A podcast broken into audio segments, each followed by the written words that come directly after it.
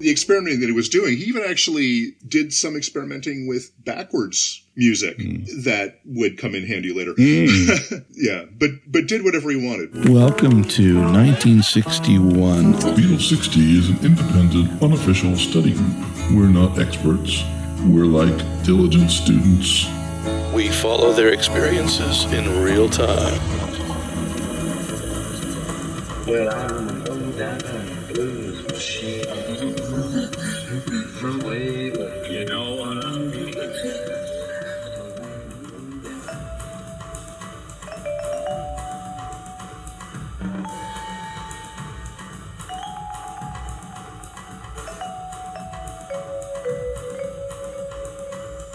Hello, listeners. Today we're offering a brief look at what George Martin was up to in 1961.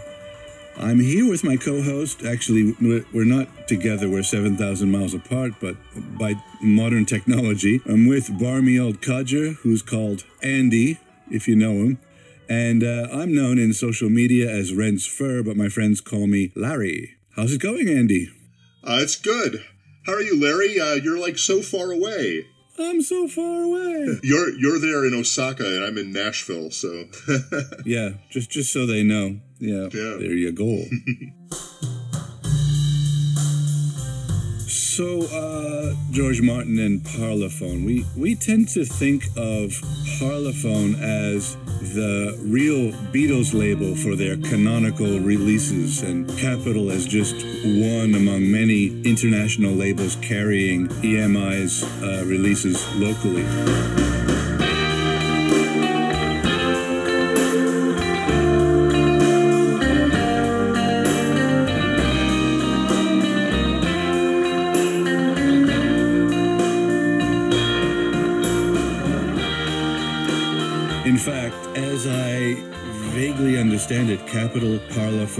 And other EMI divisions were all the result of past mergers and acquisitions, each one, I guess, with different internal agreements, prerogatives, and I suppose corporate cultures almost surely. I don't know any of this, but I'm just guessing.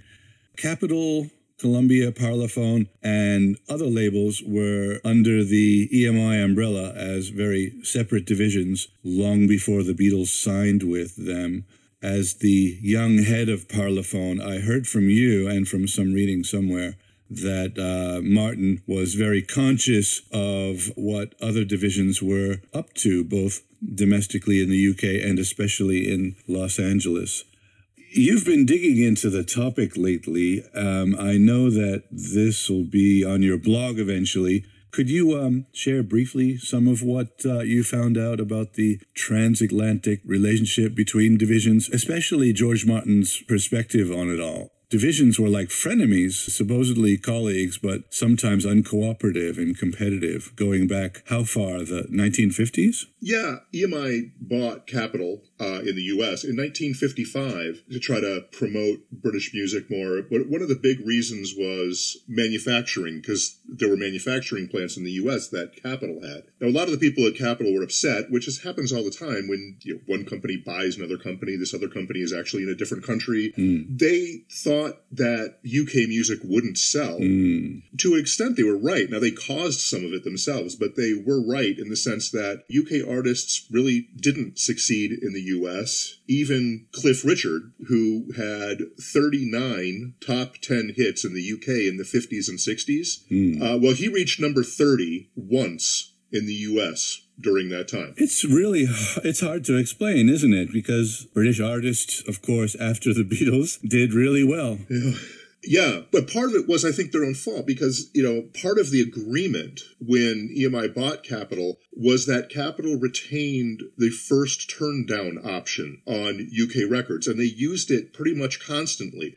In 1958, for example, Capitol only released 16 out of 500 EMI singles in the UK.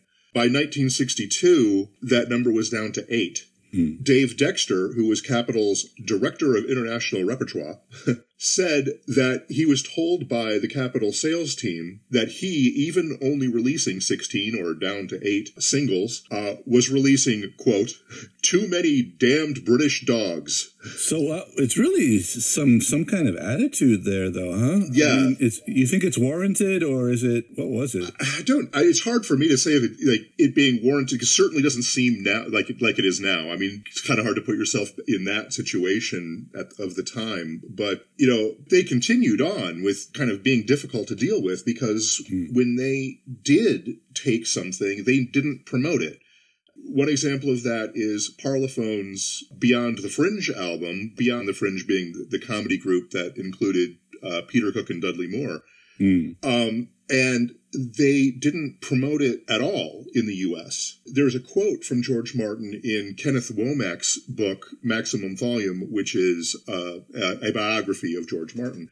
And George Martin said, this is a serious indictment of Capitol's ability to promote albums of British artists. I would not recommend Capitol Records to any impresario who is thinking of launching a future British show in the States. You know, so very clearly unhappy about this situation. Hmm. The, the only positive, maybe, that came from it was that after being turned down, EMI then had the right to shop the songs or albums around to other US labels. And so they ended up building relationships with United Artists, with Verve, um, and Vee-Jay, among others. Uh, you know that Cliff Richard number 30 song that I mentioned? Yeah. Uh, that song was Living Doll. You know, Living Doll, pretty big hit in the UK, right? But it had fallen victim of the first turn down option, and it ended up being released in the US by ABC Paramount. This habit of turning down British music, that was going to affect the Beatles quite a bit, but we're going to be talking more about that in the future. We shouldn't get too far ahead of ourselves here. Um, another part of the difference in the US and the UK was the equipment. George Martin actually made a trip to California in 1957, ended up seeing a recording session of Frank Sinatra. Actually, he was impressed by that. But one of his first impressions was that Capitol's recording equipment itself was incredible. And by comparison, EMI was in the dark ages. Um, you know, Martin recommended those upgrades to EMI, and they did accept that idea. Uh, they were kind of slow to get to it, but at least he had that going for him. I wonder um, if the attitude, if they just sort of underestimated American consumers of both comedy and music, you know, because even public television was unsure how Monty Python would do at first, but then it really took off eventually, you know, you know, a decade later. Yeah, it, it was. In a sense, that's very similar to the Beatles. In a sense, right? Monty Python in comedy, the Beatles in, in music. How suddenly in America, to this day, they're huge. I think maybe Capitol just was was nearsighted or something. Yeah, What's the word I'm looking for? that's probably a good one. I guess so. Yeah.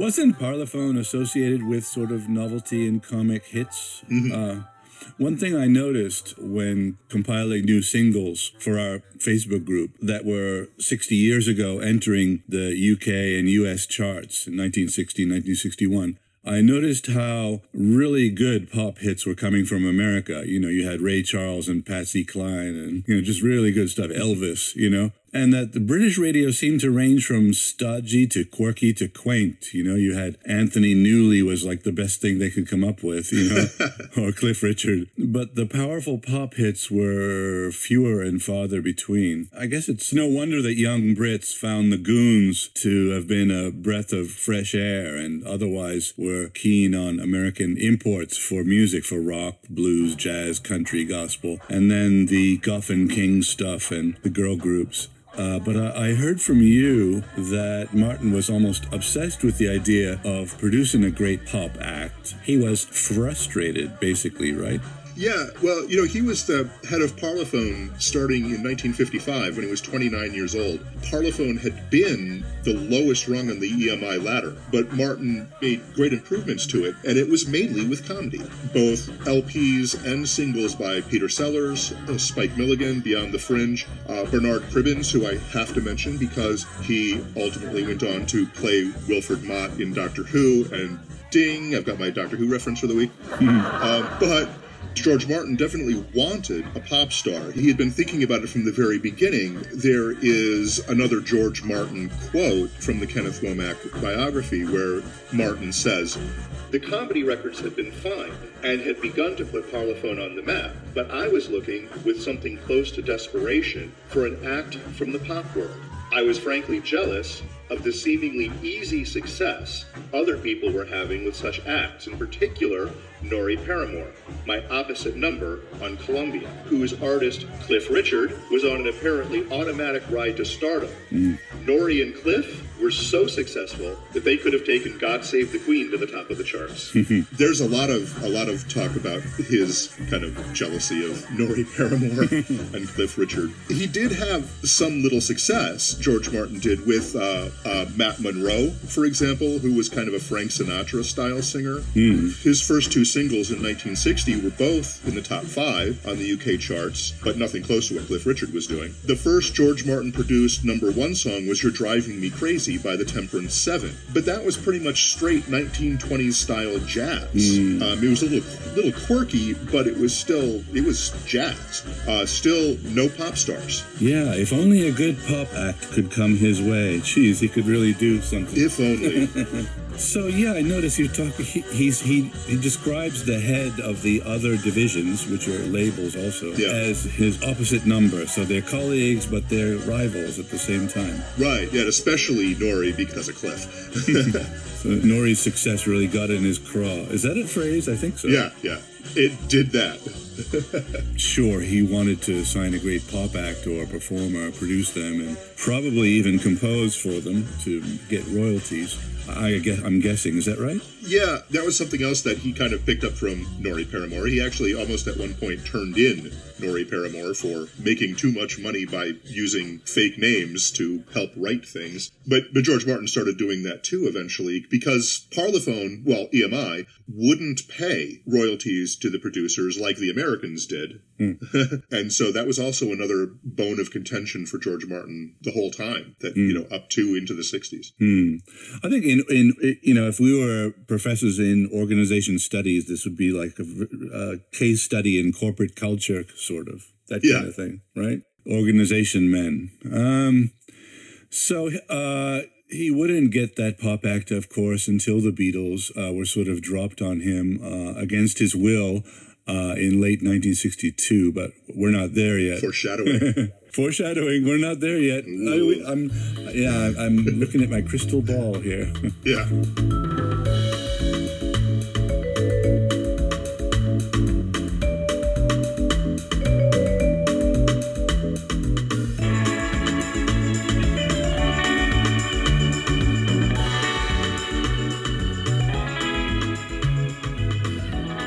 Listeners might hear this and think that Martin lacked an outlet for his creativity. Uh, I, I haven't heard his bold experimental work. We all know that in the future he'd become associated with brilliant, fresh techniques in the studio. So, uh, where did his creative skills come from? How far back? Yeah, George Martin had been trying all sorts of different things uh, from the very beginning. By 1956, only a year after he took over Parlophone, he was recording not only the comedy, but children's music, skiffle. You know, that he actually uh, produced a version of Maggie May by the Vipers, uh, Yep. and all sorts of things. My favorite of his early ideas was this idea of the do it yourself disc, which you could kind of say was a precursor to karaoke. Um, he would take discs of current songs um, and they'd be released without the vocals, packaged with a lyric sheet uh, so that you could sing them yourself. So even outside of technical things, he was already full of ideas. He was just doing whatever he wanted. In fact, that his success, mainly with the comedy, gave him the ability really to do whatever he wanted at Parlophone because EMI was so happy with how he was building up the label and how much money they were bringing in and all of that. So it was like kind of just you go, do what you do. So he, he he wasn't in like a really sorry state. He just he was just jealous of his colleagues, right? Yeah, right. I mean, he, had a lot going for him in the sense that, yeah, he was successful. It wasn't like he was floundering, you know, even if it wasn't what he wanted to be doing. And he had that freedom. And so those were things to be very happy about. There was just that one little thing that stuck in his craw, right? Which mm. was, I want the pop singer. Mm. One of my other kind of favorite stories about his experimentation with musique concrète, and I'm very bad with French pronunciation, so That was impressive, though. well, thank you very much. But he did a thing called Ray Cathode was was how it was released. But basically, he took a recording of an electronic time signal uh, that was developed by the BBC Radiophonic Workshop. Concrete music is basically using non-musical recorded sounds and turning them into music. That's a fair hmm. description, probably right. Hmm. He took this time signal and he added a melody and a Latin rhythm using studio musicians to create a piece that was called Time Beat, and it was released as a single under the name Ray Cathode. There are even some photos out there of George Martin posing with a big computer hmm. called Ray Cathode. Um, Is it good? I don't know this. It's basic. I mean, it actually got some play on BBC light programming, kind of just like background music. It didn't hit the singles chart, but but it's you know it's a cute little thing. I don't think you would listen to it to uh, you know go oh I'm listening to great music as kind of a backgroundy thing. But um, there was another quote from George Martin in Kenneth Womack's book about this idea, which is kind of funny. Uh, George Martin says, Electronic or concrete music is not new in itself, but it is on pop discs. Uh, time beat is concrete music reinforced by musicians. So we're calling it reinforced concrete music. Uh, but um bump. Yeah. Listener, did you did you did you guess it? yeah. So, and like I say, it didn't it didn't hit the singles chart, but what, the experimenting that he was doing, he even actually did some experimenting with backwards music mm. that would come in handy later. Mm. yeah, but but did whatever he wanted.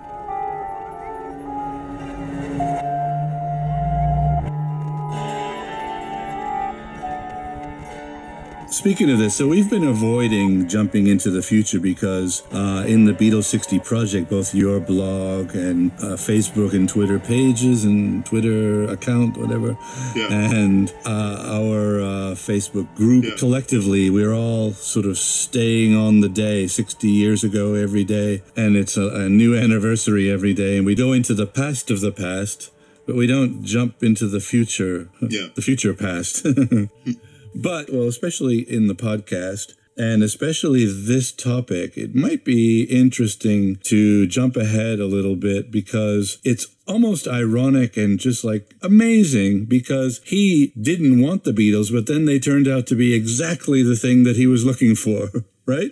Yeah, that's right. I guess to get into all of the details of how that happened is probably kind of you know Later, later. for for later. But but yeah but that is accurate. He was not impressed by them. It basically was a task that was given to him to record the beatles. And just just really briefly without getting into all the detail it was because the publishing company of emi ardmore and beechwood wanted the rights to a couple of the songs that john and paul had written. And the way to do that was to sign them but yeah, so he's like, okay, I guess I'll have to record the Beatles. No big deal. I record a lot of stuff, whatever. Yeah. Uh, but then, yeah, it turned into exactly what he had been looking for all that time. I mean, you know, Cliff Richard plus, you know?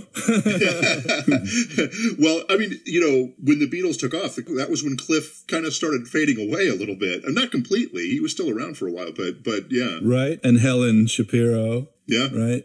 And um, who was his counterpart at uh, at the Columbia label again? That was Norrie Paramor. Yeah, Norrie. So I wonder how he, Yeah. like when they're in the EMI lunchroom, he's like, "Hi, Norrie." like once once he got, you know, uh, "Please, please me" onto the charts, you know. Right. It's like, hey, have you have you talked to Cliff lately? How's he feeling? it is it is a very kind of ironic thing, right? That what do they say? It's like you, you never know when the thing that you want is going to just suddenly come to you. It's just it is amazing, almost by accident, you know. Yeah. Um, that was absolutely not destiny. Well, and, and you could go back and how much of the Beatles story is just like, wow, you know, this person did this, this person did this. and, uh, you know, this is what we were talking about last week. It's like, It just works out. Yeah. yeah, I mean, the, in, in the end, the story is the story. You know, Yes, if yes. if if something else had happened, if there was a different person involved in doing something, the story would have changed to whatever degree that it changed, but it would still be the story. Yeah, we're all all of us are backward-looking prophets. Yeah. Der Historiker ist ein rückwärts gekehrter Prophet.